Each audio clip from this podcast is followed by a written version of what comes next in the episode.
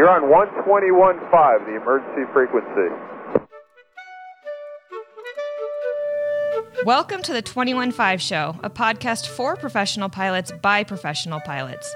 Join Dylan and Max, both with experience in flight instruction, the airlines, and business aviation, as they talk to a variety of industry experts, share stories, and have a little fun along the way.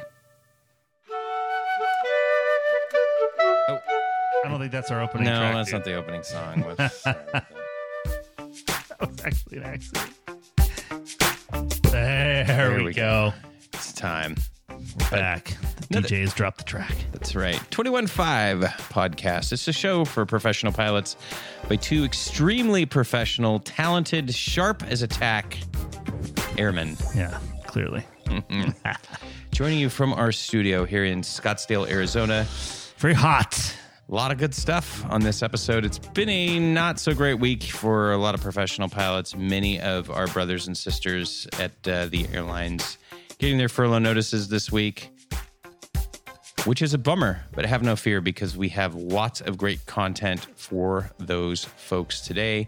We have a great conversation with Chris, who has been through a furlough, survived it, gotten back, and looking at a second furlough. But I think if you listen to his attitude and what he has to say about going through this, it's really going to be inspiring for a Yeah, certainly inspiring. Chris has got a great take and great attitude. So it it was great talk with him. And then we got our boys from Raven back who also listened to Chris's interview mm-hmm. and uh, kind of had a follow on to that as far as, you know, basically we can break this down to two types of pilots, right? There are those that are going to sit on the sidelines and hope things get better, or there's those that are looking for what they can do to improve their situation and uh, come out the other side here. And so, you know, we really go into that. And, and anyway, you listen, you see. But, and the best part too is that Raven is giving something away for free at the end of that. So, Mm. Something of value. yeah. Yeah. something seriously of value. So don't don't switch off uh, until you get to the very end of the of the podcast and hear what they have to say, what they have to offer. Absolutely. Special offer for our listeners, something tangible you can do immediately to help get going on I your would- job search. I would argue to say it's a special offer for our subscribers. Oh yeah. If you are not a subscriber, you better smash that subscribe button right now. Rex Quando. Rate review. Speaking of reviews, got a new one, Max. Yeah. Um, it's from Beaver02. 215 rocks. Best podcast for the industry as a whole. The guys do a great job explaining everything in a way that from a wet commercial to a seasoned ATP with 20,000 hours can understand. That's from Beaver02. Thank you. Beaver02. If you write into the email info at 215podcast.com and send us your address, we'll send you a little something, something. And uh, that goes to any of our other listeners. If you want to write a review for us on iTunes, we will get a little treat for you in the mail. Speaking of treats, we got some donations, more donations from folks, Max. It continues Which to surprise me. I know. It's awesome. On our uh, website, 215podcast.com, we have a little donate button where folks can go and support the show. Unfortunately, it is not free to put out a podcast. And so all of these donations really help us to keep the show afloat. A special shout out to uh, Joshua Flatley from uh, X Vector, who was very generous. And uh, we really appreciate that, Joshua. Check your, your mail. You got something in the way. Something on the way for you. And another one from Girls Go Flying Books. Thanks again for the donations. It's uh, very much appreciated. Yeah. All right. Uh, well, we got a lot of content to get look at, so let's get to the mailbag, and then uh, we'll get into those interviews. One good email in the mailbag came in from our previous conversation on the last episode about maintenance. So, for folks that didn't listen before, it was a pilot talking about how much, uh, a corporate pilot talking about how much should he be at the facility when maintenance is being performed on his aircraft. His, the, the owner of the aircraft was hoping he'd be there every single day. And he was kind of questioning uh, how much he should be there. And we actually sent the our conversation to to that pilot, and, and he, he made a little revelation to us. Uh, the airplane in question was like an old 441 and uh, so it sounded like it was just taking a lot to keep it in the air. So I think that was kind of part of the But that being said, the principle's the same, whether it's a 441 or exactly, you know 650. It's Airplanes and airplanes. Absolutely. So we had a listener, Phil W, send in an email, and he was just going through this whole process himself. So he wanted to share his thoughts. So we'll read the little snippets of of his email here.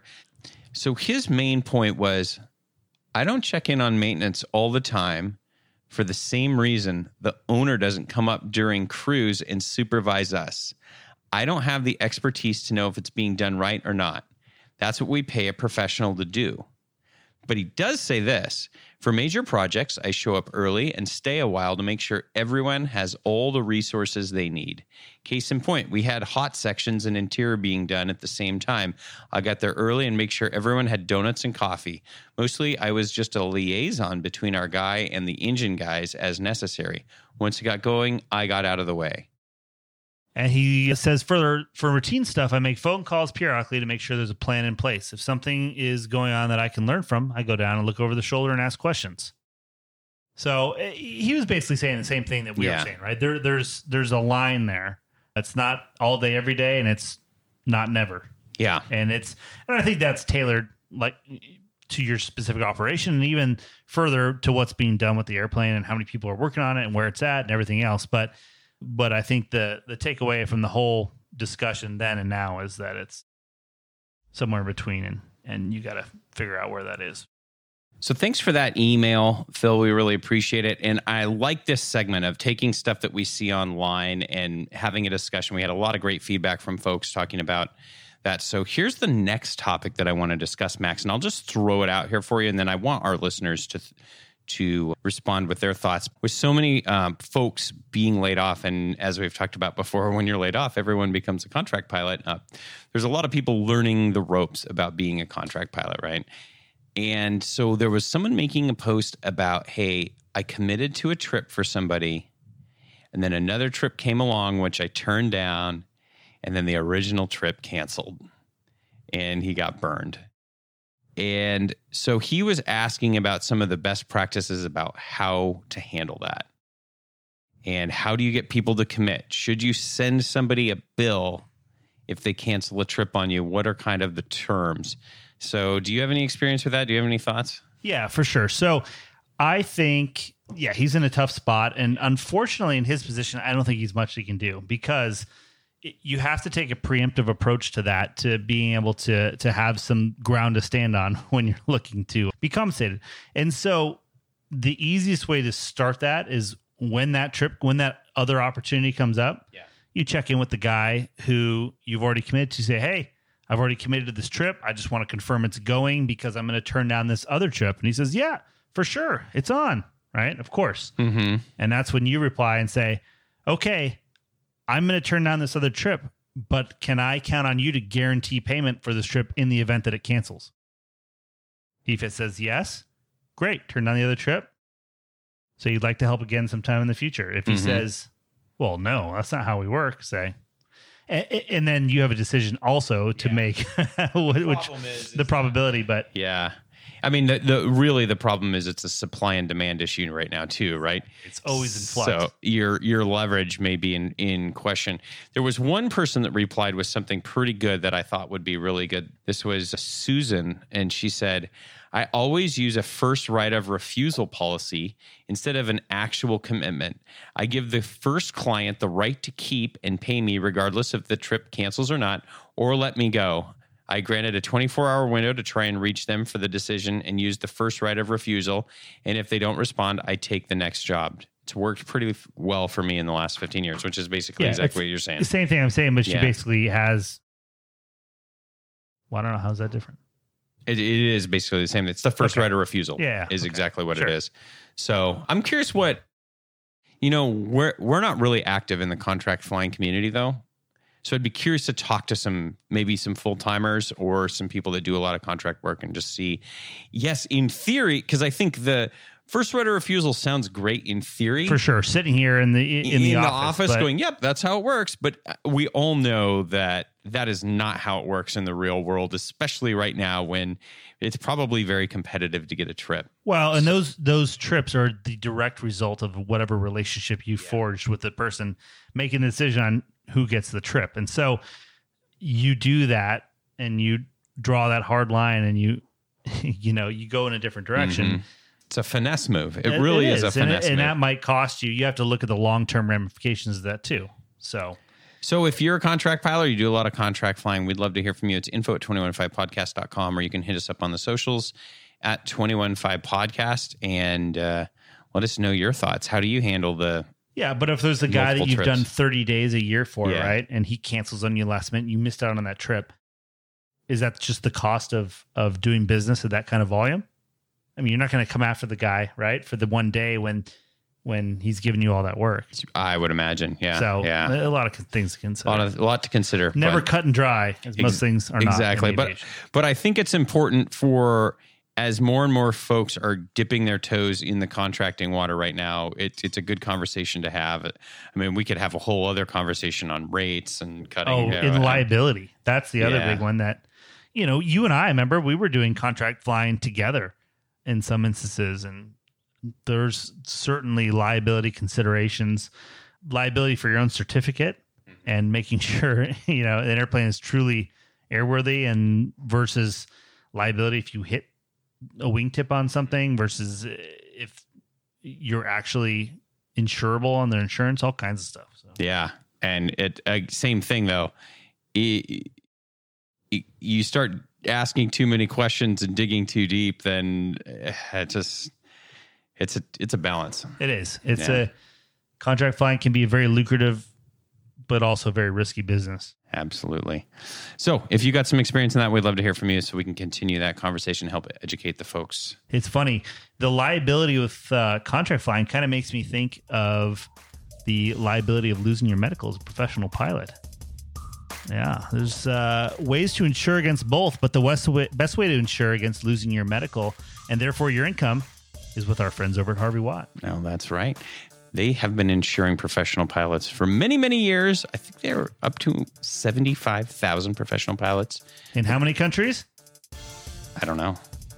Do you know? I thought that was a stat somewhere. Probably. More than this one. Yeah. Let's just say that. up to, but not including 365 countries. I'm not sure, but I do know that all the information can be found at harveywatt.com. They've got all of the different programs available, loss of medical. You can do it, get it if you're a corporate pilot, charter, airline. I think it's 70 It could be. If only there was some sort of electronic portal that we could use. Rob, Yeah. please send us an email. Info at 215 podcast. Yes, that's right. but uh, check them out. You can get supplemental coverage. They've even got life insurance, especially for any of you folks who fly your own airplanes. Can be a disqualifier for a lot of uh, regular life insurance policies. So I've got a policy with them. It's great. HarveyWatt.com.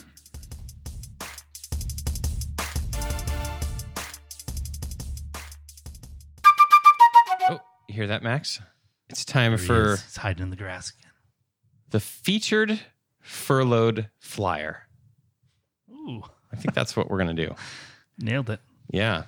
We've got Chris is going to be calling in. Um, he reached out to us via Pro Pilot World and uh, has some great stuff to share about his experience being furloughed previously and his upcoming furlough. Yeah, so, just a great dude. Yeah. You know, has some interesting stuff about the job he used to do in the Yeah. military. He's got, he's just got an overall great attitude. And Absolutely. and, uh, here's Chris.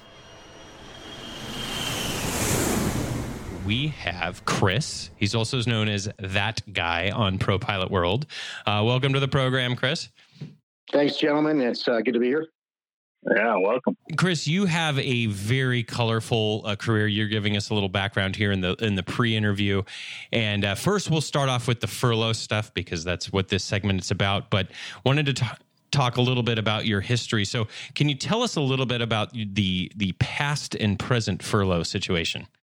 Yeah, so I was not exactly furloughed, but let go from a corporate flying gig back in 2012. Again, and not a great time to be in aviation. Just a lot of uh, people out on the street. A lot of flight departments are closing down, and I was on the corporate side. And I finally, about a year ago, got on with my dream airline. I'm from New Jersey originally. I always wanted to fly for Continental or United. And I got picked up and was in class October 1 of 2019. And I am now getting ready to be furloughed on October 1st of 2020. So happy anniversary to me. Oh man! Wow. So you got to live the dream for a, for a few minutes. Uh, uh, yeah, and actually, it was living the dream. I've never had such a fantastic and, and quite honestly easy aviation job. It was a lot of fun while it lasted. Absolutely. It'll be back. Don't worry. Yeah. Eventually, it will be. I, I, I believe that. But you know what? I'm not looking in the rear view. I'm looking, you know, straight ahead. I see what's coming down the road, and I've been through it before with my corporate gig back in 2012. So, you know, it is one of those things. It, it sucks. I'm not going to deny that. But I think you have to have a very positive attitude towards things. And, you know, yeah, while it's not optimal, it's not the end all be all. I mean, first of all, I'm in good health. I've got a great family that's uh, 100% behind me. And, you know, I've got some other options out there right now that I might be able to kind of work into. I could always go trucking. So there's that. Well, yeah, you- so, and, and a lot of times joke about you had to go into trucking school and stuff, but you actually you actually did that. Will you talk a little bit about your past trucking Yeah. experience? Yeah, absolutely. So my last corporate flying gig back in, I'm sorry, I was not really my last corporate flying gig because I was a, a pilot for uh, the Wheels Up uh, contract from uh, 2014 to 2019. But when my last Part 91 corporate job went away in April of 2012, there and there was nobody hiring. My father-in-law has been in trucking for quite a while, and he said, "Well, you know, you've got yourself a job. Go, you know, go trucking." And I, I thought he was absolutely crazy, but he kind of talked me into it a little bit. I, I've always loved everything transportation related. Doesn't matter whether it's motorcycles, airplanes. I've always loved anything to do with transportation. So I went with him on the road for about two weeks, and he taught me the basics of operating a semi truck with a flatbed and how to secure different loads and whatnot. And uh, I got to be honest with you guys, I've probably never been so scared in my life because whether it's the military or flying for somebody else, I've never been the one completely and totally responsible for the well being of my family, where it's all resting on me. But once I got past that and realized, yeah, you know, this is something I could do, it became a two year endeavor and we got really good at it. My wife helped me out and it, it helped bridge the gap, if you will. And it was it was quite an interesting endeavor. I actually kind of miss it at times because you're your own boss as an owner operator. You do what you want. You uh, negotiate your own rates, and uh, you work on the truck. You drive the truck. So uh, I don't know that I would do so well for one of the large trucking companies like JB Hunt or Schneider or something like that. But as an owner operator or working for a small family operator, it was a great experience. So were you like a long haul trucker and you leave for for several days at a time, or how did it work? Yeah, so basically, uh, I actually bought from a, a friend who was Pennsylvania State Trooper. He was actually a helicopter pilot for the troopers. He had a 1979 Kenworth cab over, which you don't even see on the road anymore, and it has a big old bunk in it. It's got a bed in the back, and I I leased a trailer. I bought the tractor from him. I leased a flatbed trailer, and what I did is there's actually a website that you go on. There's different ones that have brokers on there and they they advertise loads and then you call up and you you haul what you want where you want. And what i did a lot of is i went kind of up and down the eastern seaboard quite a bit but the summer of 2012 i loaded my my wife and my stepdaughter in the truck and we made a trucking vacation out of it we went from bethlehem pa with a load of stainless steel our first stop was out in denver and then we spent a couple of, of days out in the la area after we did our final drop uh, I had a friend of mine who was actually restoring one of these trucks out there, and then we worked our way back east. So I've I've not all 48 states, but I've been in quite a few. And the interesting thing is, is that you don't see it from you know 30 35,000 feet the way you do at zero feet AGL from behind the wheel of a semi truck. It's a lot different, and it's it's actually really cool to see things up close. Heck, we even dropped the trailer outside of the of the Grand Canyon, and then I just drove the tractor up in there, and I was able to take my stepdaughter up to see the Grand Canyon for the first time. So we did all over the country. Yeah, absolutely. Again, it's all what you make of something, right? I mean, you know, it's not optimal to uh, you know to be to be trucking and not flying, but we had a really good time doing it. And uh, it, although it was tough, and you know, we were stretching a nickel to make a dime, it was it was a very big growth experience for for myself and actually my wife and I. So. So is that what you're considering doing now, or or, or what are you thinking? Well, Max, you know, I it's always there, right? I have my CDL. The only thing you have to do, it's kind of like with our FA licenses, you have to have the uh, medical certificate to go with that. Well, on the DOT side of things, you have your CDL.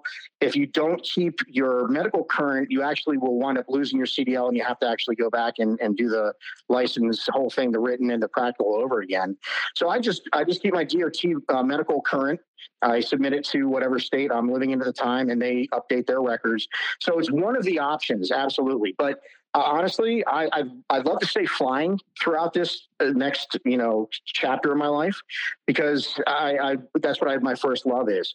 But uh, yeah, I have no I would have no qualms. I've got a couple friends on with some really decent kind of family run trucking companies, and I wouldn't turn that down either. Nah, I mean you got to do what you got to do. That's the end of you know bottom line. It's such a good perspective because I think for a lot of what we see on social media, and obviously we see a lot of the younger pilots on social media, this is their first turbulence they're experiencing in aviation. And so maybe they went to college and got hired really quickly in the regional, and now everything's turning, and they don't have a lot of life experience. They don't know anything else. And so I think Sure. it, you can, I can just hear the confidence in your voice that, hey, you know what? Whatever's going to happen, I know I'm going to figure it out. But what would you say to somebody in their mid 20s or maybe just getting started that's looking at that first furlough? Do you have any advice or maybe perspective to offer them? Absolutely. First of all, it's it's going to suck, and we just need to compartmentalize that and say, yeah, this is where I'm at right now. I've I got out of college. I went to the regionals. I was able to, you know. Do my time there, get on with one of the majors.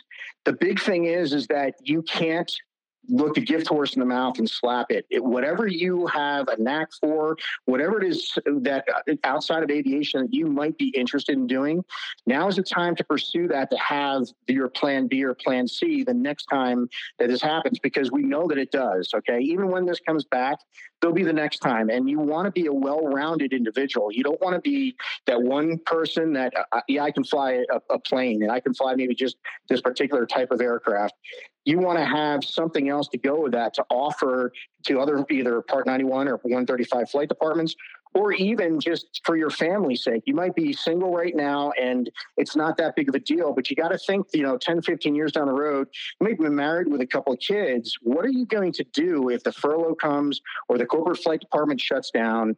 And what is it something that you have a knack for that you actually enjoy doing? And yeah, it may not be aviation, but as long as it pays the bills and you live within your means, you're going to be okay. And and that's the bottom line is that a lot of guys I know that are younger, they they do and gals, they they're like, oh my gosh, I don't I don't know what to do. Well, heck, man, when this whole thing first happened, I went door dashing. Okay, and I'm still doing it part time. But you do what you got to do. All right, well, you cannot cannot get in the mindset that I'm just a pilot. No, you're not. You're a, you're a person that needs to adapt, improvise, adapt, and overcome to whatever situation you're confronted with. Is in fact being a pilot, right? Exactly, exactly. I mean, I was scared. Honestly, I was scared at the when I had to go trucking. It was a scary time because I hadn't been forced to do something like that. Where, hey, guess what? Now it's all on you, man.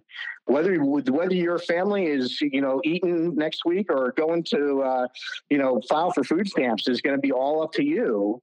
And uh, you need to just realize that there's other things out there besides aviation. You know, whether it's trucking, I mean, the railroads are hiring. There's there's lots of different options. If you have a knack for general carpentry or contract work, that kind of thing, if you maybe did, did that or your parents did that, that's something that you can get into. It, that doesn't go away. Heck, I wouldn't even turn down a job, a job driving a garbage truck. Right. I mean, you just do what you got to do. And then, you know what? Well, I was telling you guys before we kind of got on, on the air that you don't know what that next opportunity will do to not only help bolster your own character and your ability to over overcome adversity but the individuals that you actually may meet there may help actually springboard you into something else further down the line that you never even thought of for example, I worked for a, uh, laboratory specimen company flying specimens around. And uh, one of the people that worked there actually had a friend that needed somebody to fly King Air And then I went from there to, to get my single pilot type on the King Air and fly for a family. So you can't just say, I'm just a pilot.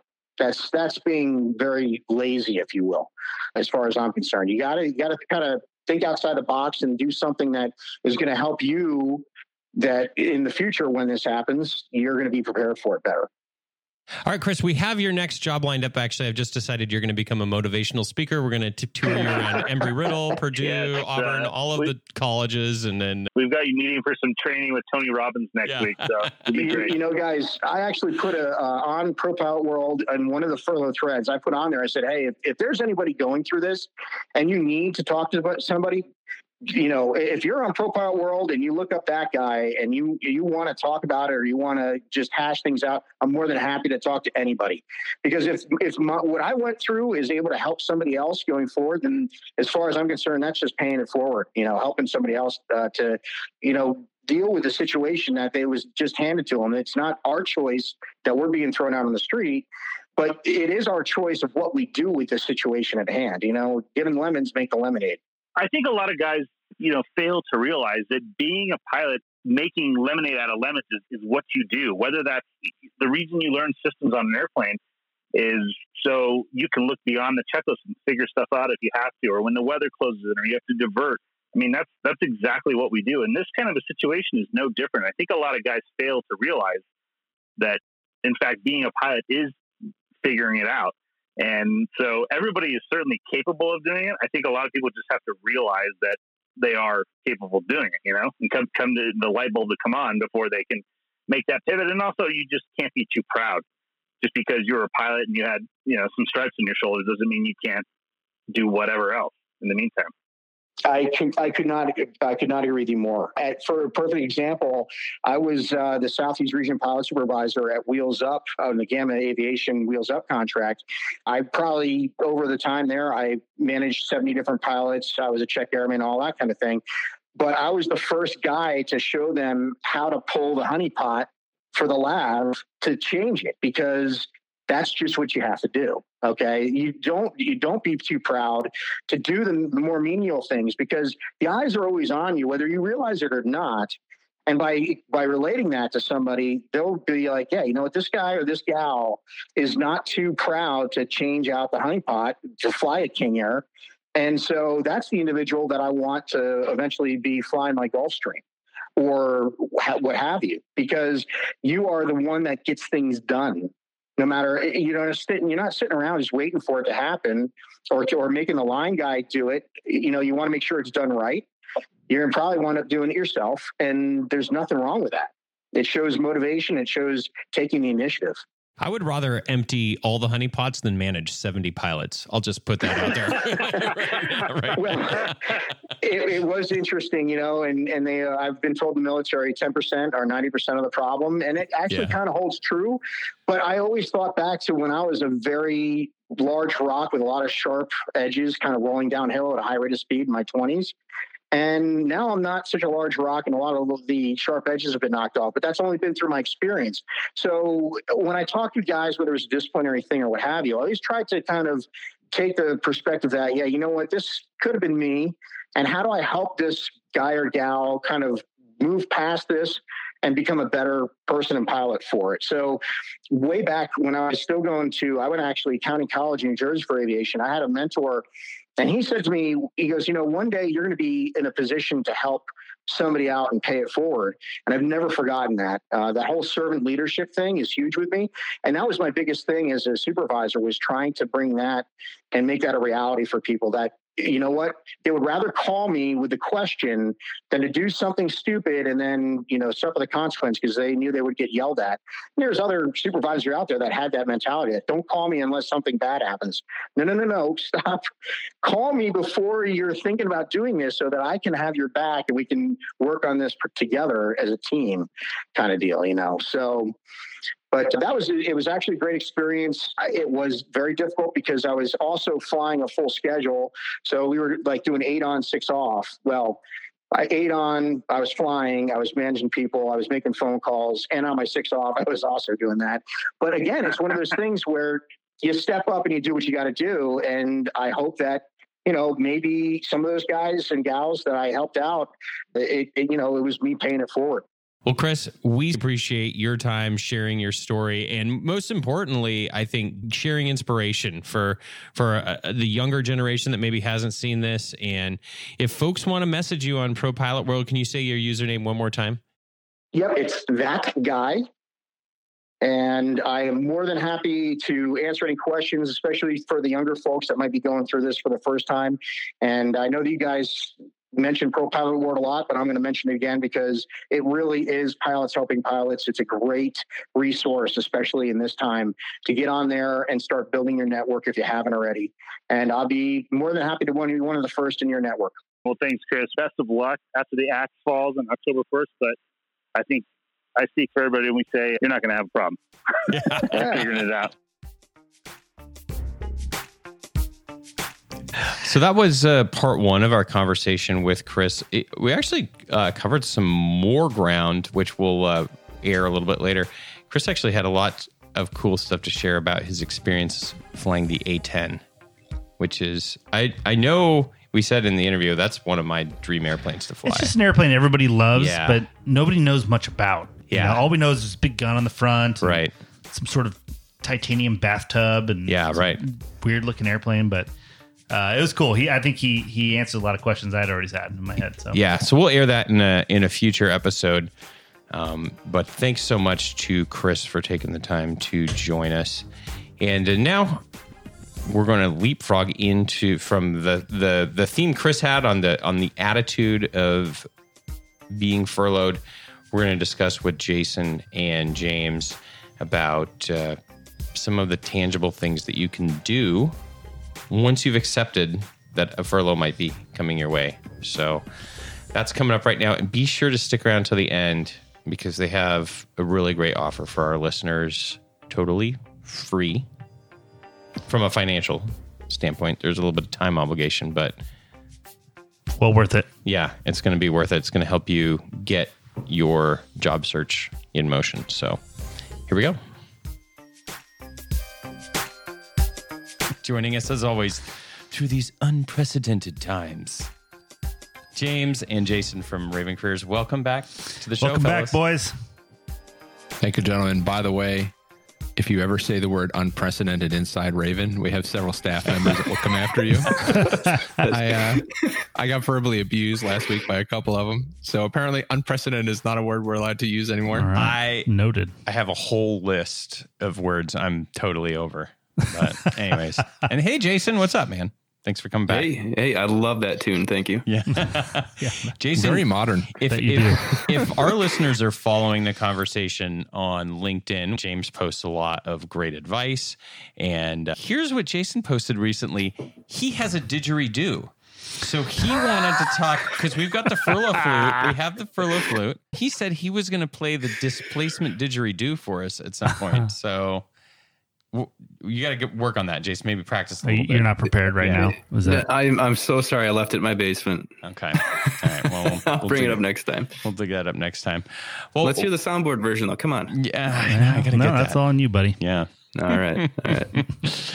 fellas what the heck are you seeing out there we saw a lot of bad news in the in the industry this Yeah, week since our last Yeah, podcast, the yeah. hammer has dropped. exactly what are you seeing out there Yeah, last week was a tough week. Uh, I think we're just over about 6,400 on uh, mainline folks right now. We'll we'll obviously see what's happening with the with the regional folks, but to be honest, it's it's all over the place, man. You know, every time we we talk to somebody, we always start with "How are you feeling?" Because it, it's a mixture. That you know, there's folks that are there's anger, there's fear, there's sadness, and then there's surprise. Those are kind of the big four that we're running into on a pretty continual basis. i saw these furlough numbers and i thought we already kind of knew this in the WARN letters and so some of that shock from my personal perspective i was like well we've had some time to prepare for this so it's not eh, coming as a surprise. But you guys are actually interacting with these folks that are getting furloughed. Does it feel like people are numb or, or does it feel like things are really getting real for them right now? So, I mean, a couple things. You, if if we objectively take a look back, I mean, we're kind of we're roughly at about the six month mark into this, right? And to watch a career in an industry unravel completely in that speed of time, even the most resilient folks, I think, are going to take a step back, and and that's going to be be uncomfortable. I always go back to my favorite Charlie Geller quote, right? People can't stand to handle uh, bad things happening, so they severely underestimate their likelihood. You know, there's a lot of folks that they they can't see a straight line out of this, right? They can't see a straight line between losing their job and finding a new job. So the way they cope with it is they just pretend like, you know, it's not going to happen. Things will get better. This is this is a management trick. This is Yeah, the one I've heard a lot is it's just pressure to get the uh, CARES Act 2 passed. Yeah, they, they've gone. The ex, the airline executives have gone in so deep on this deal that they've actually parked airplanes all around the country and they're not moving them. Yeah. What, what the answer to that is you're not necessarily wrong, but don't be mistaken. If the CARES Act 2 doesn't come through, they will furlough that many people. That's there's it's not a You- bluff is the thing. You don't actually know if the CARES Act 2.0 does come through. They still might furlough all those people. You don't know absolutely. what they're going to use that money for. For sure. my point with this CARES Act too, and this might sound a little jaded. I'm not in the in the airline side. Like I look at a CARES Act two, and I think unless the CARES Act two forces people to get on airplanes and fly, like what is it really going to do besides kick the can Well, down they the road a few subsidize the labor force and say you can't furlough anybody. Here's a bunch a of money to make that happen. I know, but it's w- for a few months. well, that's exactly you're kicking the can. It- yeah, So, so just, I mean, I, I won't name the person's name, but both Jason and I were talking with the 121 DO, I think it was a couple of weeks ago at this point. And, and that's basically the sentiment is, Hey, look, your best case scenario is you're kicking the can down the road and it could potentially reduce the total number of furloughs slightly, but it's not going to make a material difference. I mean, we're looking at when this is all said and done, right? There's a potential you're going to have a whole legacy airlines worth of people out on the street between all the different companies that are letting people go. Sure.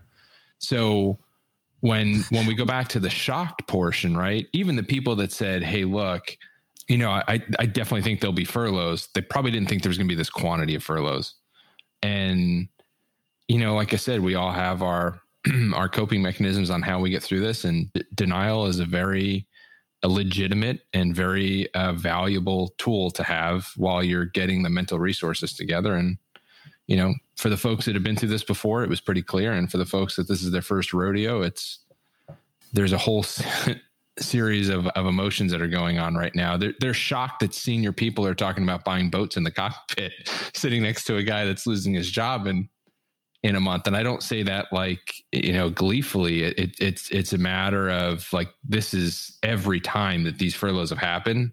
When I was at NetJets in 2008, 9, 10, I, I had, you know, I had literally gotten my furlough notice and I had guys talking about their RVs. You know, there's just So a certain bad. point where when you get in the cockpit, you just go, and then they, then they of course turn and go, Hey, by the way, are you one of the guys getting furloughed? You're like, yeah, actually, yeah, I am. And then because I'm "Oh, looking shit, for sorry, somebody to man." wash my RV. Uh, Total pilot move. Yeah, I mean, they, they'd start apologizing, but you know, the name, those things that just, it's going to happen, right? I mean, you know, it's a, it's a recession when your neighbor loses their job. It's a depression when you lose yours. you guys are on the phone with these pilots every day and you're and you're trying to help them get out of the denial portion can you talk a little bit about how you help folks get through that from a mental standpoint Yeah. So to be honest, if somebody's in denial at this point, there's enough people that aren't that we don't spend a ton of time with that. And and the reason for that is because when you have something that's this traumatic and somebody's denying it, uh, you can really start to engender some pretty negative emotions if you kick them into into kind of seeing what's going on. But look, we have everything. I was just talking to a guy earlier today. Uh, a lot of folks reach out on LinkedIn. They read the posts, they see the stuff that we're putting up there, and they reach out and go, "Hey, this, you know, this ad actually worked." And so one of the guys today was reached out and said, you know, he he's switching into government contracting. You know, he's moving his family. He's a legacy airline guy. Decided to move his family. Oddly enough, got the job through an internal referral. But you know, he's leaving aviation altogether. We had another legacy pilot we started working with, you know, two three months ago. He's on his second or third interview for different third for different corporate operators. Um, you know, I've got four or five folks in that exact same situation. Both Jason and I were doing interview prep yesterday. One gentleman's going to UPS, the other gentleman is is interviewing at FedEx. You know, the amount of um, anxiety that people are going into these interviews with because their mindset is if I don't get this job, there's no other opportunity out there. So the the range is is all over the place. The folks that have been through this before are springing back better than obviously the folks that haven't. Right? They know what's going on. They can see the writing on the wall. They're just accepting it. and They're moving on. I would say for depending on where you are in the country, or, or where you're willing to live in the country, some folks are optimistic about the feedback that they're getting in terms of reaching out to some different companies and then either being put in the stack and you know confident that they're going to get an interview in the future. They're getting interviews or they're getting job offers. And then some other folks that are in in areas that are that are less populated or don't have as much aviation around you know they're in the process right now trying to figure out hey what am i going to do? Do i want to move and stay in aviation or do i want to leave aviation? Yeah, it's interesting, and I think what what a lot of guys need to step back and and think about, and I mentioned this in our conversation with Chris previously, is where you know figuring things out on the fly. That's that's what we do as pilots, right? Whether it's an engine fire or it's a you're getting furloughed notice, either way, you have to think, adapt, and figure it out from there. You're not just going to go, hmm, oh, I hope that engine fire light's just a bluff. Let's just wait it out and see what happens. Right? That's just not that's not what what we've been trained. That's not what we've been ingrained into our minds. And so, I think people that are waiting to see if this is real or to see what's going to happen, you can't treat it like that. Do do what you do. And, and you figure it out and and you use your knowledge whether it's in an in-flight emergency based on systems and things like that and the resources you have or it's in the job market and you use resources, you know, like you guys from this podcast or LinkedIn and, and everything else that you have available to you, and you figure it out. You figure out your next move because in an airplane, you're not going to sit there and wait and see what happens. You're going to react and use what you have and make a decision and move forward. Yeah, right now it seems like there's a lot of confusion. We're, we're seeing a lot of aggravation coming from people who are, you know, observing the flights that they're on and observing the flights that they're commuting on and and seeing that they're full. And they picture that as being a, a profitable enterprise when you know they may not realize that those those planes with the 90 day bookings are, are still terribly low or that there's still a large portion of the fleet parked and they're just selling tickets last minute or the yields on them right? You know there's there's airlines selling tickets right now for $12 and it's just not a not a profitable enterprise. So there there seems to be a confusion with what they're reading from the instrumentation if we take it back to the flight and not quite being able to pick up that what they're seeing in front of them is is potentially leading to a disastrous situation Yeah, and I think what contributes to that is that you turn on the news and what do you see? Oh, the S&P 500 set a, a record today. And you know, you see all this encouraging news economically and you're like, how could it be that bad? Right? And th- that's a whole another discussion that we have oftentimes of why you know things are the way they are in certain segments yet you know we're prospering in others. And and i think that's that happens and it makes sense in certain areas. You know i flew with a guy that the other day that i hired as a contract guy that works for a shipping company and they're crushing it. They're you know they're killing it since the stores have shut down and everybody even more people are buying online. That makes sense. That's that's tangible and you can put the pieces together but when you you know and, and I, I suppose you can make sense of the economic news that you see um, on cnbc every day but that's because you know the government has flushed the market with liquidity and, and money that they've got from somewhere. And and so that's driving things but that's not a permanent solution. And, and so you kind of have to look behind the headline and stuff too to, to really see and grasp what's the situation we're all in The other thing that we've got to kind of realize, and to the same guy that is, hey, don't say unprecedented, brought up a really good point. That's like a month or two ago. He goes, you know, as pilots, we run all this performance and we check all these numbers before we take off, and we have all these exit strategies. That way, if something wrong happens, we're, you know, we're ready to go. But for some reason, when it comes to career planning, folks want to run the performance charts after they slammed into the mountain, and it, you know, and it's one of those things. Oh, it's true, right? Everybody it's really just like what we were saying It's- right it, it's it's like V1 rotate. Hey, by the way, do you think we have enough runway here? I don't know. I just hope we're going to clear the trees. Like, hey, hope's not a strategy, man. And so, you know, we have to remember that that you know, I don't know how you guys did it, but you know, when I used to fly around and instruct in single engine airplanes, my head was out the window all the time looking at grass fields. I've never had an engine actually quit in a single engine airplane, but if it did, I had three outs. And the reason is, is you you prep those with the hope that you never have to use them. But if you do, you know, you got a couple grass fields and maybe a highway out there for you. Yeah, and we and we've brought awareness through our discussion with you guys to our listeners, and we've gotten feedback that says, "Hey, I never even thought about going on LinkedIn." You know, and people that have have kind of woken up and been like, "Okay, let's let's figure this out before it's an emergency." So Yeah, and, and we're having quite a few prospective clients call up too, and, and they're in a little bit of a, a panicked or, or helpless kind of mode. You know, they they've been saying, "Hey, I've been sending out resumes and not hearing anything back." You know, thirty five applications in the last two weeks, and I haven't heard a peep. Yeah, I always tend to ask you know, well, what kind of what kind of networking tactics have you taken? Have you have you tried to build up and, and learn about what's going on in the company? Have you tried to to meet a few people to to bolster your understanding of what's going on in an organization. And it's it's all too often no. It's it's just kind of blanket resume patterning and, and applications. And unfortunately in this kind of climate that has a extraordinarily low percentage of success. 1700 total time. Type rating e190 slash 170 E one thirty five, one forty, and one 520 Well, dual uh, given I- don't I don't know if you saw my post the other day on LinkedIn, but I, I made it abundantly clear that keep paying to keyword optimize your resume is a waste of time and money. You know, when you have seven, eight, nine, ten thousand pilots on the street, they all have the same keywords. ATP, turbine PIC, right? So so you spend all this time trying to keyword optimize your resume when the way you beat the system isn't keyword optimizing it you get a live human being on the internet talking and then they hand deliver your resume.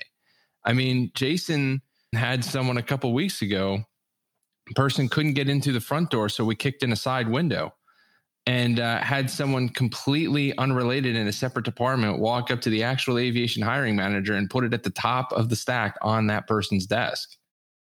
You know that's right now we live and die by a community of human beings there is mm-hmm. no trick of like keyword jamming something. We just we're going to have to rely on relationships and there's a lot of folks out there that go, "Yeah, but I don't know anybody." Okay, but everybody you know in your current life was a stranger at one point. For So sure. we know you, we know you can do it. There's just some techniques that you have to use to get people talking and going, "Hey, can you help me get a job?" is not the way to do it. Well, the other thing too is that I think a lot of people listen to this and they're like, that all sounds great, but are there really any jobs out there? And I can tell you, uh, maybe we can go around the table, but I can tell you personally from my experience in life right now, you know, I got a job last month. I'm hiring another dude in the next couple months. The guy I flew with last week, he's hiring a guy in the next couple months. I know of a billionaire that's that's shopping for airplanes, just had one under contract. He's I shouldn't say I know, I know of. but and he's he's going to be hiring a crew and that's just all here In our tiny at little our network, airport, yeah. right here 5 minutes away so And send so- your resumes to info at 215 Yeah, right. podcast but also there's a do- uh, there's a donate button at the bottom of the Visit our Patreon. OnlyFans. but but then and then you say okay great so there's some opportunities out there and then you say how many pilots of the 6000 what's the total of That's a little over 6,300 or just legacy. That doesn't include ExpressJet, Trans. yeah that doesn't count everybody. let's just take that number. And of that amount of pilots how many of those guys are subscribers to this podcast right? And that are going to listen to this episode. And so you whittle that number down to guys that maybe have the the the yeah or guys or girls. Good thank you. That that have this technique that really the rest of a lot of people myself included hadn't heard of of searching for a job this way previously. And so my point is there are jobs and you if you're listening to this you are part of a smaller group of the greater group of, of pilots that are looking for jobs so there's a chance like if you get to work and you apply these principles and you, and you grasp the situation at hand you can figure it out Well, and the, chances is 64 to 86%. So it's not 100%, but it's significantly higher than 3%, right? I mean, I don't know about you, but screaming into an empty closet is not my idea of productive energy spent. And and you hit the nail on the head. You know, people ask us all the time, how am I going to compete with seven, eight, nine, 10,000 pilots? And I go, you're not competing them with for a job. You're competing with them for attention. And what I mean by that is that your biggest liability is if you apply to a job online, your resume is going to sit buried at the bottom of a stack of 10,000 crappy resumes. But if you make a live personal connection, now your resume is sitting in a stack of 20 or 30 resumes. Now, those odds significantly higher. And a lot of people won't do what we're saying for the simple reason that, man, what if I bother somebody? What if they tell me no? Like, well, then then you bothered somebody and you're not that important that they're not going to forget you 36 seconds after you're done bothering them, right? Don't keep creeping. And number two, right? If they said no, you're in no worse of a position than you were being ignored, Right. Sending out hundreds lose? of resumes online. You literally have nothing to lose. Literally. Well, here's my question, to you guys. So, so we say there's over six thousand guys. That that number we're using. That's from Delta, United, American. So those are pilots at a certain average experience level, right? So, what do you say to the ExpressJet guy who's been there for a year and has a significantly lower experience level than that than than those guys? And you say he, he's going to say, you know, how how do I compete with that? Like, how do I how am I going to get a job when there's that many dudes that have twice as much experience as I do? Oh, easy. Hey, uh, number uh, two things. Number one, I'm not gonna. You don't have to worry about my recall notice. And number two, I'm not going to tell you how we used to do it back at Company X because it doesn't exist anymore. Next question.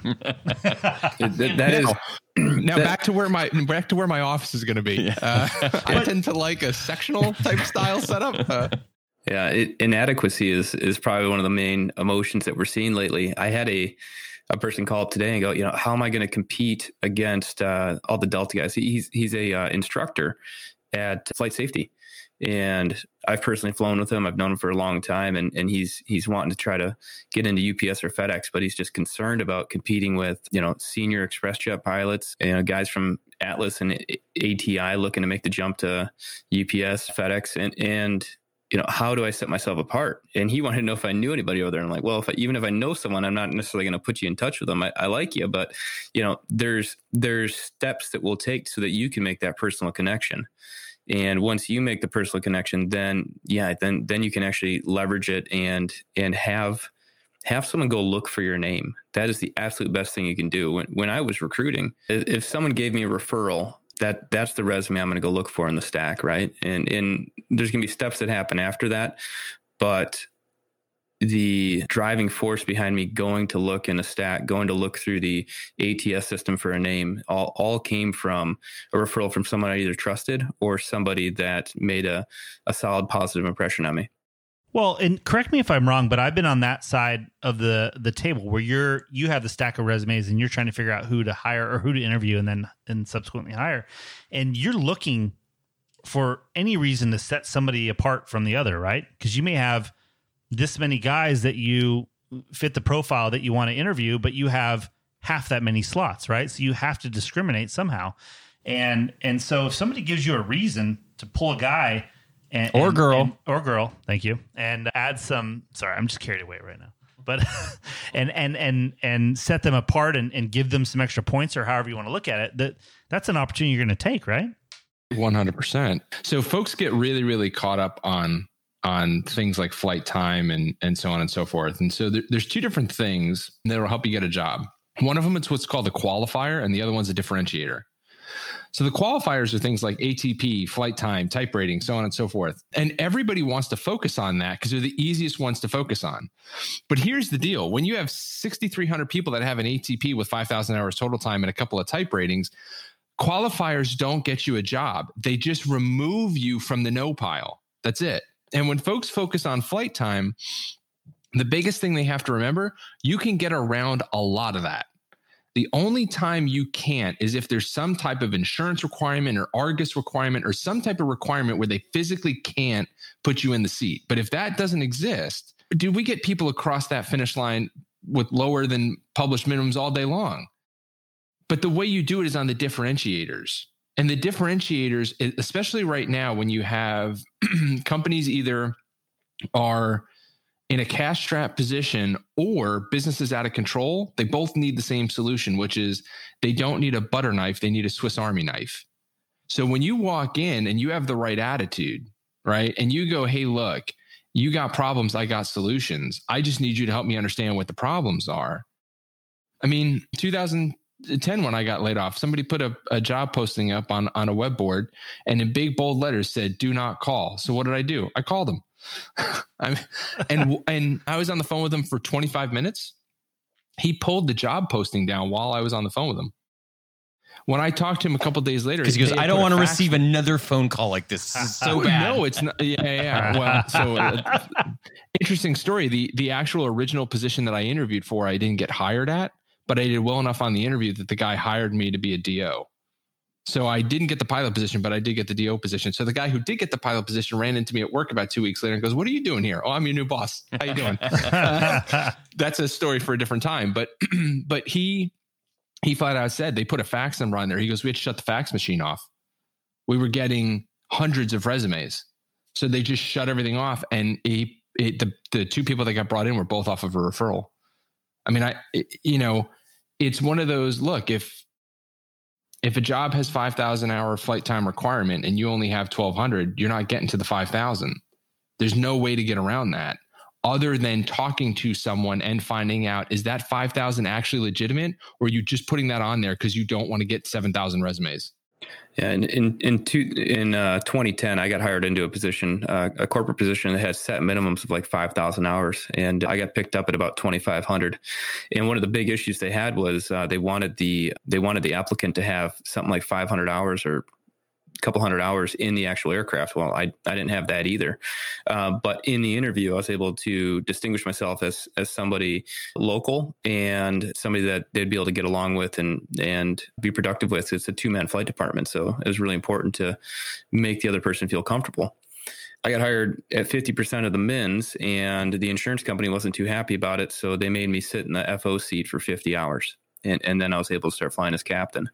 It's it's all about being able to present yourself and finding what your strengths are and how you can connect with the person in, in the department. And uh, that's that's one of the things we we really work hard to get that out of the clients to make sure that they can go in and, and speak confidently. That, that's we did a big part of that last night with that UPS person we were prepping. You know, letting them know that these things that they were shameful over are, are not going to affect them, but you know, bringing out the strengths that they actually have forward, and, and they have a ton of strengths that that a company is going to really value. Well, and I think too, it's an important thing for pilots to remember when everything's so great because it's always super high or super low. It seems like it's not a lot of transition in between, and so guys forget that when times are good, you don't need so many things to set you apart from the next guy. And so they may bypass opportunities because it's more work or, or not volunteer at something or, or whatever that is. But it's one of those times you have to remember at the bottom side of the cycle and be like, okay, don't ever pass up an opportunity for something that will set you apart from another pilot besides the flight time and the time and, ratings and that's the what certificates. uh, I mean in a, in a previous conversation we had in an earlier segment. That's what Chris said. I mean, he's like, in a way, he was like, I, I saw my furlough as an opportunity to get a new skill yeah. and have something as Right. a as a as a way to differentiate. me. Yeah, I, I was a water turbine repairman when I got furloughed in inside of dams, hydro dams. Wow. it was a great experience. I, I learned a lot. I don't know have you have you guys ever seen that bruce lee there's an interview clip where he talks about being like water and he talks about how it can take on many different shapes you can put it in a glass you can put it in a cup you know, yeah, you can put it in yeah, I know what you're talking about. Yeah. That's that's actually what it is. Now the other thing, so so there so part of that is you got to be like water, meaning you have to be you have to adjust to whatever your surroundings are. Water's super powerful, but it's very adaptable. Number one. Number two, the other way that we use that water reference is my attitude is I am like water. If there's a friggin' leak, I'm making it in that door. Right. So when it comes to to getting into an organization, no is the start of the conversation, not the end. Now, you've got to be careful on how you do that. You have to be politely persistent. But if there is a leak in that wall, if there's a leak in that boat, I will make my way through it. And those are the skills that we're teaching people is how do you make no the start of a conversation, not the end of a conversation? Right? Because you're going to get a lot of no's. This is this process is like weightlifting. It's very simple. It's just really hard. and very competitive. So, okay, we've essentially had this conversation before, but I think it's really important for us to circle back and talk about some actionable steps because uh, we've talked about hey, the mindset. We've talked about, hey, there are jobs out there. What are some things listeners can do from the comfort of their own home without ever having to go put a tie on and knock on a door? What can we do right now? At the end of the day, everybody has to take a very close look at what are they spending their time, their energy, their effort, and their money on. If it doesn't draw a straight line between them spending that time, effort, energy, and money and getting a job, you need to cut it out. Because those are all very finite resources. Well, I mean, just I, I'll give you a really good example. I logged on to ProPilot World the other day, and there was a a message on there that said, "Hey, look, they're they they've they felt the forum making a shift, and they want to shift it back to back on course." Right? If you're getting on social media and it's not pilots helping pilots, right? If you're getting on and you're reading about what captain bought a boat, you really got to ask yourself, how is that helping you? Right? If you're spending money on something, whether it's eating out or a new resume, you've got to ask yourself before I spend that cash, is that going to help me get a new job? And if the answer is no, don't do it. Right now there's a lot of energy time and money being spent on things that are not directly leading to people achieving their objective which is landing on their feet getting a new job. We call that NIPA, non income producing activity. so it's it's going to be a little bit different for each person but they all are going to have to sit down and figure out how is that time effort energy and money going to help them get to where they want to go otherwise it's being wasted and right now people don't have excess resources I think everyone should be operating under the assumption that there is not going to be a second CARES Act and there is not going to be more time bought for them. Don't right? fool yourself. Hey man, if, if if you're comfortable waiting until after the airplane hits the mountain to run your performance numbers, knock yourself out. The time is now. I mean, Literally. yeah. Like right when I got laid off in 08, right, I got my notification in ground school as the instructor was handing out the written test. Not a joke, right? So I got notified in October. Between November and December is when I did all my networking because most everybody else goes, I'm going to take the holidays off. Hey, there, nobody's hiring in the holidays, so I'm not, not going to network. I had three jobs lined up in that two months. I got laid off in January. I got a two month severance and I started my new job the day my severance ended. and that's the that's kind of the approach that I took too. Yeah. Like, if everyone says, you know, I, I told everyone I worked at Southwest, and it, of of all of the big airlines that are going to furlough, everyone would in their head always thinks, oh well, Southwest will be the last one, even if they do furlough. But I saw this and I looked, I'm like, this is nuts, dude. Like, all bets are off, and and I had no illusion that Southwest is immune to furloughing to this. This is the worst we've ever seen it. It by a multitude compared to 9-11 or anything else. And so Yeah. like I said, you know, I'm not going to go through the whole thing, but an opportunity presented itself. I wasn't operating any false pretense. I took the opportunity that I could at the, when it presented itself and and move forward. Best day to plant a tree was yesterday. Second best day is today. There you go. It's got, a- got a lot of sayings today, James. Yeah, listen to you. Yeah, this is I mean, it- unbelievable. well, because every everybody's sitting around frozen right now, and it's and they're you know they've been waiting and waiting and waiting, and now all of a sudden they feel like they're behind, and it's like, dude, time behind you is like runway behind you, right? It's behind you. It's there's nothing you can use it for. So now what you do is you get your head in the game and you go, okay, hey, look, I'm going to build a safety net for no other per- purpose than if I fall, it'll catch me. And worst case scenario, there's a net underneath there making me f- feel comfortable the whole time that I never have to tap into. And that's it. That's what networking is. You're creating a safety net that there's people there that are looking to support you, that if you need it, they'll help you. And if not, maybe you can help them if they need it later. I, I think you explained the mindset of be active right now and laser focused. Are there any other resources that are available today, tangible things that folks can do to get things going in the right direction? Sure. So, so on the note of spending time, effort, energy, right? Uh, we've decided that we're putting together seven groups of 15 people to do a seven day networking challenge. We're going to do a one hour group session, limited to 15 people.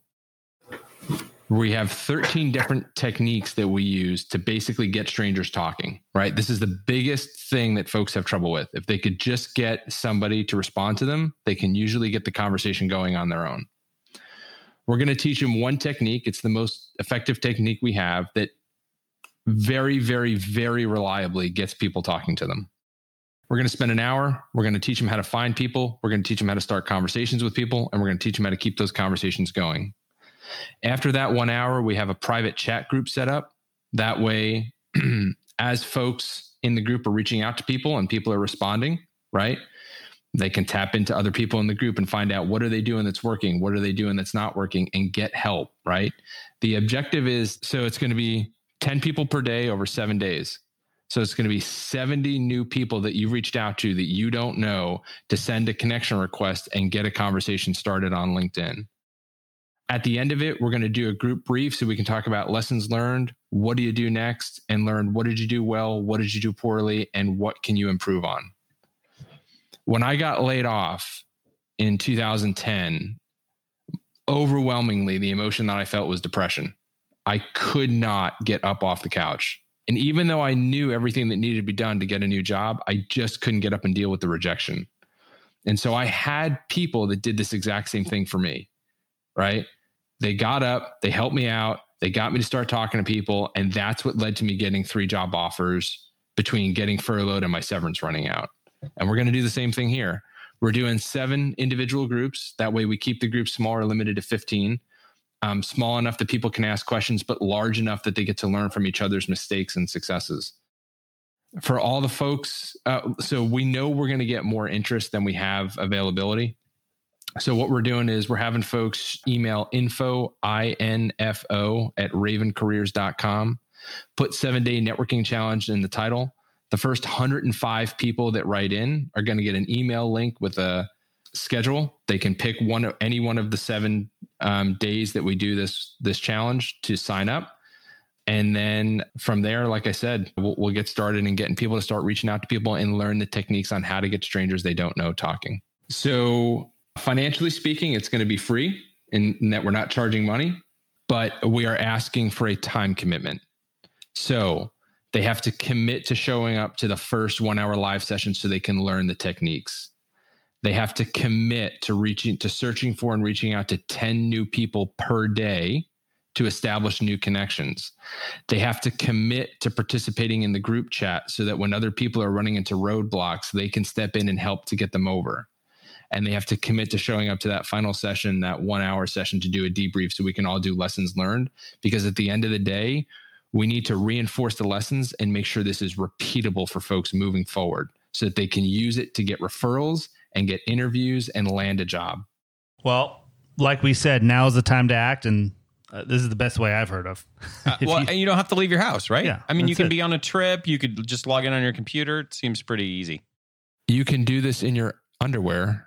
But if you're on a trip and and your trip conflicts with your time commitment, you got to figure it out, right? Yeah. Whether that's trading or We'll we'll have the, the, the group interaction ability as well. So there there's going to be the time commitments of the actual one hour session, but you will be able to reach out to the pool and ask for assistance and ask for guidance. We've done this before one on one and we've done it in groups and folks have consistently said in the groups that they really really really enjoy the ability to watch somebody else put themselves out there because it makes them feel a lot less threatened right? Somebody tries something and then it works and they go, oh, okay, cool, I can try that. Somebody else tries and fails. They feel a lot more comfortable of, hey, it's not just me. Other people are trying and failing and then getting over the hurdle.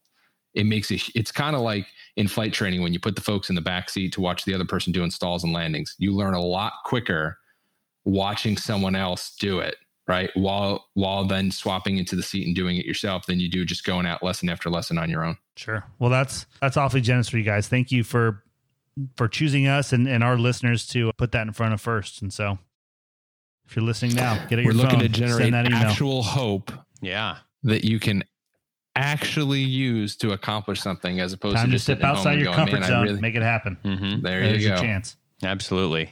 Fellas, thank you so much. We'll have all that information in the show notes. Uh, info at ravencareers.com is where you need to send that email, get on that seven day challenge. And of course, a really good reason to subscribe to the podcast. Of course. So you get that notification as soon as they're dropped. Of We course. All right, well, fellas, uh, thank you so much as always for joining us and extending this offer to our listeners. I, I think it's going to be awesome. I invite you to visit our, our website as well, ravencareers.com.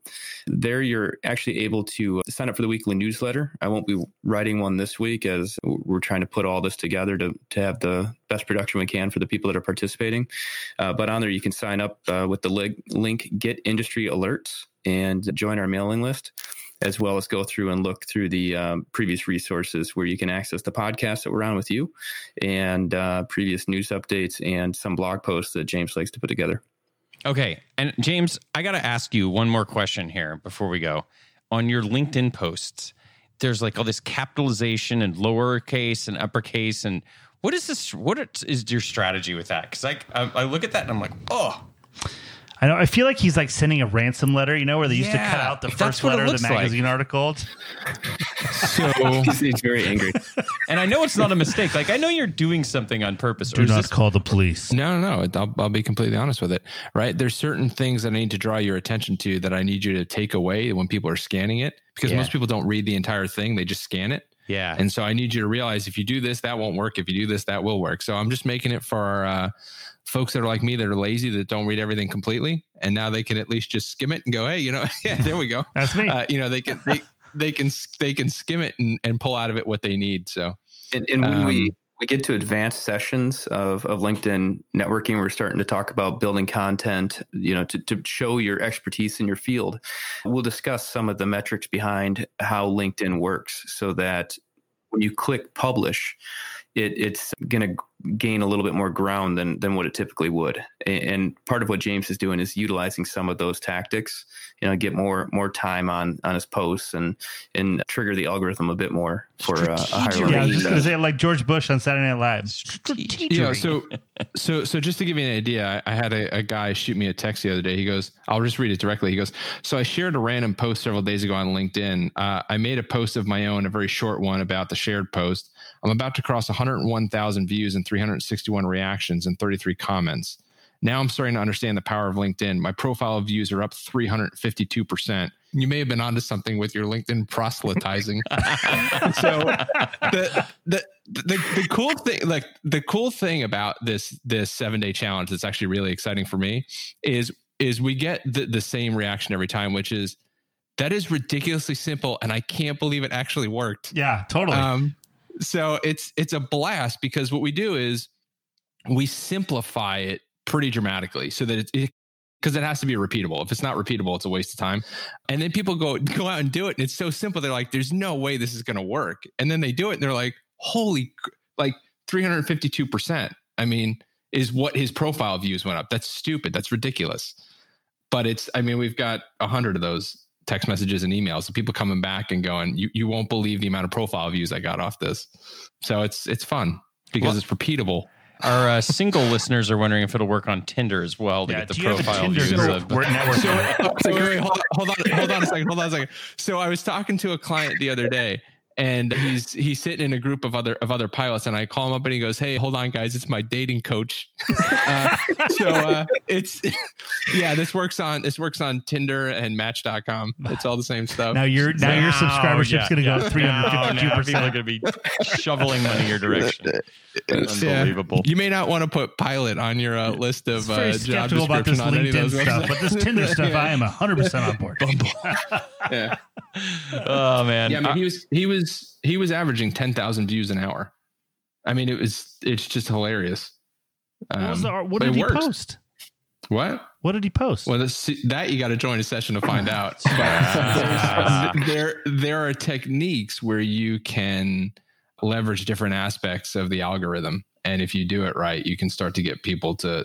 Because what, what what you really need to do is you need to capture people's attention, and once you capture their attention, it just lights on fire. So Well, the good news is I've already But, sent um, my email to info at ravencareers.com. So Ooh. I am there 100% we go. in. May the odds be ever in your favor. It is. I've also opted for the extra Tinder. oh, the Tinder add-on, right? I'm Okay. Just kidding. That's that's a major upsell. yeah. All right, fellas. Well, great talking to you as always. Thanks for bringing uh, shining a little light in some people's lives right now. I know this week especially has been challenging for a lot of people, so I think it's encouraging to hear there are jobs out there. There are things you can do. You just don't want to sit on the couch and be bummed out. Totally. And we are going to continue to beat this horse until it no longer is breathing. That's right. I will bring my didgeridoo. It's gonna make those two guys from SNL. We will pump. Yeah.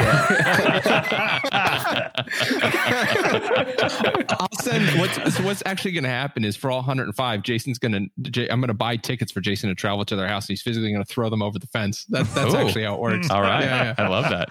Get outside of your comfort zone. yeah, exactly. Yeah.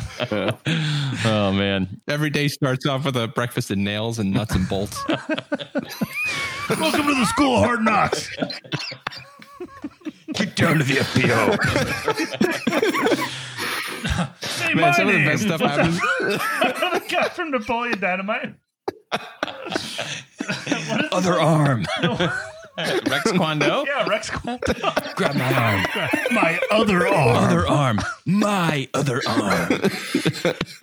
All right, funny. fellas. Good for a That's laugh. good. some of the, now some of the best stuff is towards the end. I'm seeing some of the the five dysfunctions of a team right now. We might have to wrangle Yeah, some of this in. All right. I'm going to post a video of Rex Kwon Do to my LinkedIn. See how that takes out. yeah, that's a secret. With this, you should do it. Yeah, Yeah, with so- the American flag pants. The bandana. I'm crying. This is it. We gotta- we got to put it in. I got it. Ed. All right, thanks, guys.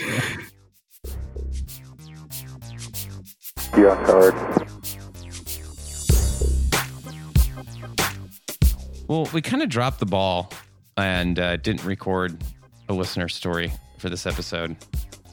So we got to dig into the treasure trove and think of a couple of ours. So anytime you hear a story from me and Max, it means that we we didn't get around to a listener story. So, once again, those of you with stories, info at 215podcast.com. Let us know. We'd love to record it.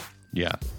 So let's. We so we were talking to James and Jason about interviewing and and uh, and some of those techniques and stuff. So I don't know why I was really trying to get into business aviation. I was an airline pilot at the time, and I, I can't remember. You were already flying corporate, I think, on the Beechjet, and I can't remember if it was you that set me up or somebody set me up with this interview with a Beechjet operator. Do you? uh, You probably don't remember this.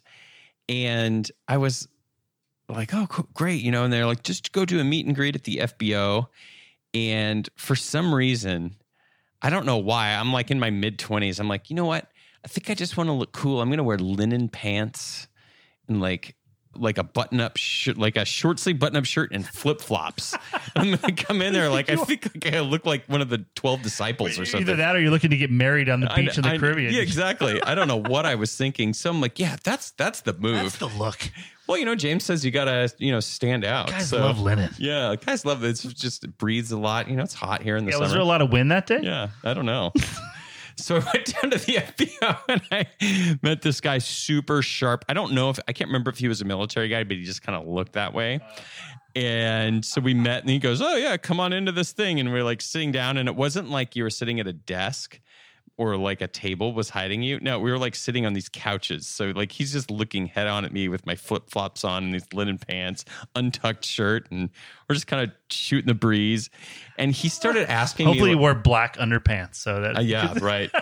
he started asking me like technical questions about not about the airplane, but like he actually remember like this was the worst my the worst interview. No, no, he goes now. Tell me about the program. If you need to get into uh, like ski country during a busy time, or if it's maybe the Super Bowl, what's the program that you need to be involved He was in? asking you this? Yeah, and and I didn't know. I'm like, I don't really know. And it was, I think it used to be called the STMP program, and it's something else now. I don't even know if it exists anymore. And and so he got me on that, and I, I was just so completely unprepared and un, lo- and looked unprofessional. It was like by far my worst interview, and uh, believe it or not, I didn't get the job.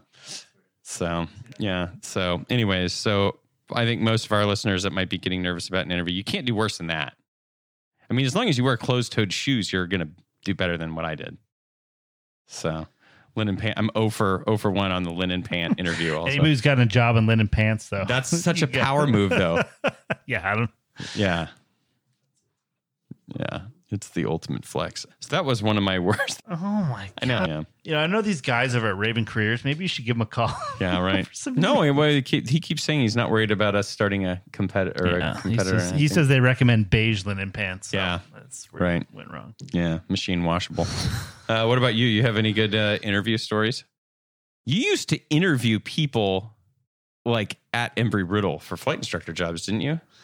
Yeah. So I had this gig is it was called the title was the interview coordinator. And what I did was I took the resumes and I'm pretty sure I single-handedly decided who we interviewed, and I was I was just an instructor, but I, I kind of thinned the herd, and then I would schedule the interview with there's like a like a panel interview and then a flight interview and a sim interview, I believe, right? Oh my gosh, that Remember? to this day was probably the most challenging interview. I've, it was two days long. Yeah, it was legit. It's and so yeah, there was a flight like which was like teaching and like Yeah. VFR stuff, and then there was a sim. Remember, like an Mhm, IFR mhm. sim.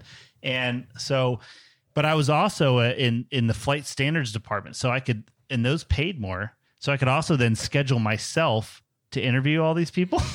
so I would If you haven't figured out that Max knows how to work it, uh, so I would, I would, you know, get all the people and decide who to interview, and then I would stack my schedule with whoever, and then divvy it uh, amongst the rest of the people. but it was, it was great, dude. I used to mess with those people so bad. again, if you haven't figured out about Max, I just remember like I mean just stuff and I would pretend being the student, you know, and and do stalls and just mash the rudder and send us into a spin and like or or so you're on an interview flight with the candidate, and he's you're saying, "Oh, teach me how to do a stall." yeah, yeah, yeah, and then I would and I would just pull it back and hammer it hard. And and I was teaching an upset training too at the time, so I was get pretty aggressive sometimes. You're just flopping a Oh, 172 on its yeah, oh, yeah, back. because those remember those newer 172s, they would really Oh, yeah. wrap up and like and flop on their I've backs seen on if you YouTube, really yeah. if you really aggravate it. It's seen, I don't know why it's the same airplane, but the older ones were a lot more, and then the new ones that we got would really roll on their back. And, Oh, and my So I'd do that, and people would freak out, and and then we'd do the ah, what was the one? I used to love to go to that airport. It was Baghdad. Oh my gosh. Baghdad, Arizona. You've never heard of it. Let's look up the airport- let's look up the airport like code and then we E can give it to 'em. But it's it's a mining town. There's just nothing going on there. There's no FBO, no gas, no nothing. The runway is like a a bowl. It's just it's there's nothing going on there. So you can kind of get away and do whatever you wanted. And I remember it, I'd be the student, and then I'd be flying, and I'd go over there, and I'd pull the power to idle, and be like, "Oh, the engine failed. What are you gonna do? Your controls." And make these guys like dead stick it down into Baghdad, and E, e, Echo 51. That's and I the would airport. distract them, and I'm like, "Oh, is this the high key point you talked to me about? Are we at low key right now? How do you know when we're going to turn base? When do you put the flaps down? What airspeed are you going to fly? How do you know we're going to make it?" And I, oh my god. so to any of those people that are listening right now, I'd like to Oh, take this chance to please. apologize. Yeah. No, don't don't apologize. Give him our phone number. Let's get him on the air. I was pretty hard on a lot of those people. Oh man. Good stuff. and the sim dude. and you do like the all the weird failures, like iced up pitot tube, and they start and it was Pretty- Hey, but if you got through that interview, you deserved it. You did, and and a lot of people too. Like in the IFR portion, you know, I'd I'd start it'd really load them up bad, and they would like crash and stuff. But but I would still be, you know, I would evaluate it from the how they handled it. Like Right. a lot of times, I would throw them an impossible situation Yeah. just to just to really put them under the gun and. And and but just because they crashed didn't mean I didn't give them a, the thumbs up and Right. recommend. And a lot of those people got hired, but Yeah. and then they come back and be like, "You're such a jerk in that interview." We're gonna have like a Max uh jerk day call show, all show of like Ghost of Christmas Past. Come should probably rent a dunk tank. Yeah, and then I'll right. sit in there for a day. make a donation and dunk him. Uh, I love it. Hey, all a lot- of those people are better pilots because of me. Of I like, I like oh yeah, no, I'm sure. Yeah, they. I'm sure they all agree. It's all in good fun, man. Mhm. Well, we'll post Max's personal phone number and email in the show. I don't know about those you guys, but I had an awesome time. All right. Well, that was good. So we'd love to hear if you had a uh, crash and burn interview story. I think that'd be pretty interesting. We could all probably learn something from it. Totally. Yeah. So if you're brave enough to share a interview misstep, send us an email. Let us know. Info at 215podcast.com. Or you can reach out to Dylan on the socials Yeah. at 215podcast. Yeah, no, I monitor it. Very loose monitoring. It's kind of like how I monitor 21.5 while flying. Yeah, right. Airplane. What about, do you remember the interview at American Eagle? So you're most likely a flight instructor, right? Yeah. And they're like, okay, here's the simulator portion of you. And they throw you in a 707. 'Cause well, remember they had the KC 135 sim? Yeah, I actually w- interviewed a couple years after you, so we flew the Saab. Oh, really? Dude, this thing, you're you've never flown anything in your life and you hop into a 707, you're like flaps 1, flaps 5, flaps 15. Yes, uh, flaps 25, of course. Flaps 30. Go ahead and you're just like, "What the f- what am I doing right now?" it's all round dial. Wait, Your are there- four thrust levers? I was just gonna say, aren't there four engines? Dude, it was yeah, it was the most ridiculous thing ever. But I did it in the Saab, which wasn't that fast of an airplane. And even then, I remember they walked us in, and there was maybe six of us in the interview, and the instructor. Uh, that's a whole different story. I'll have to tell another day. But he he walks in and he goes, "All right, guys. Well, we're gonna do the thing. We're gonna take off and do a hold ILS and some other stuff." And he goes, "Here's every call out you need to make." And he like the whole company call wrote him on the board, and then goes, "Who wants to go first? did anybody volunteer? And I went, and I'm like, I'll go. So Wow, I went good for you. and maybe made two of the call, you know, like two call outs. Awesome, out of the, right? Yeah. Right. Up, I mean. Condition lever set. I don't even remember what I said, but I went first because I figured, well, then I won't be on the hook to know any of these. That was my strategy. Was like, well, if he just wrote them down and then made me go in the sim, I at least have an excuse. Good. Strategy. That's good. Yeah, exactly. So It worked. You got the job. so. Boom. What do you No want? yeah, and I didn't do that one in flip flops either because it's hard to fly the in flip flops. I've learned. Scumbag. Yeah. All right. Anyway, you got a good interview story. Let us know. Yeah. And that'll do it for this episode of the 21.5 podcast. Podcast for professional pilots by professional pilots. We hope you guys pick something up useful out of the podcast. If you're one of the few pilots that has no worry about losing their job, then congratulations. Good for you. Yeah. Enjoy your time on your boat or your RV. thanks to all our guests for joining us. Uh, thanks to Chris for sharing his positive message. Again, if you want to get in touch with him, he's that guy on propilotworld.com. And as always, thanks to Jason and James for uh, their generous contribution to our podcast and also to our listeners in the form of their first 105 email program that they have. So, Yep. Check the show notes for the details on that. Be sure and sign up right away. I think that's going to fill up very quickly. A lot of great value there. yeah, that's a huge opportunity. and it's free. So that is awesome. 25podcast.com is the website. Merch store is available there. And I think that's going to do it, Max. We got some really fun stuff coming up in the next few weeks. So stay tuned. Make sure you're subscribing. All right. And thanks, of course, to our listeners. Everybody, seriously, thank you. We really appreciate your support. Yep.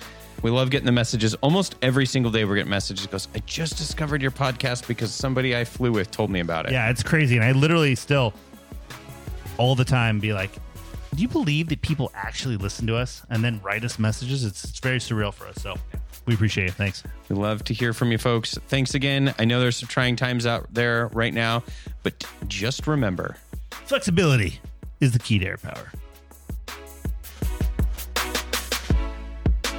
Vanguard.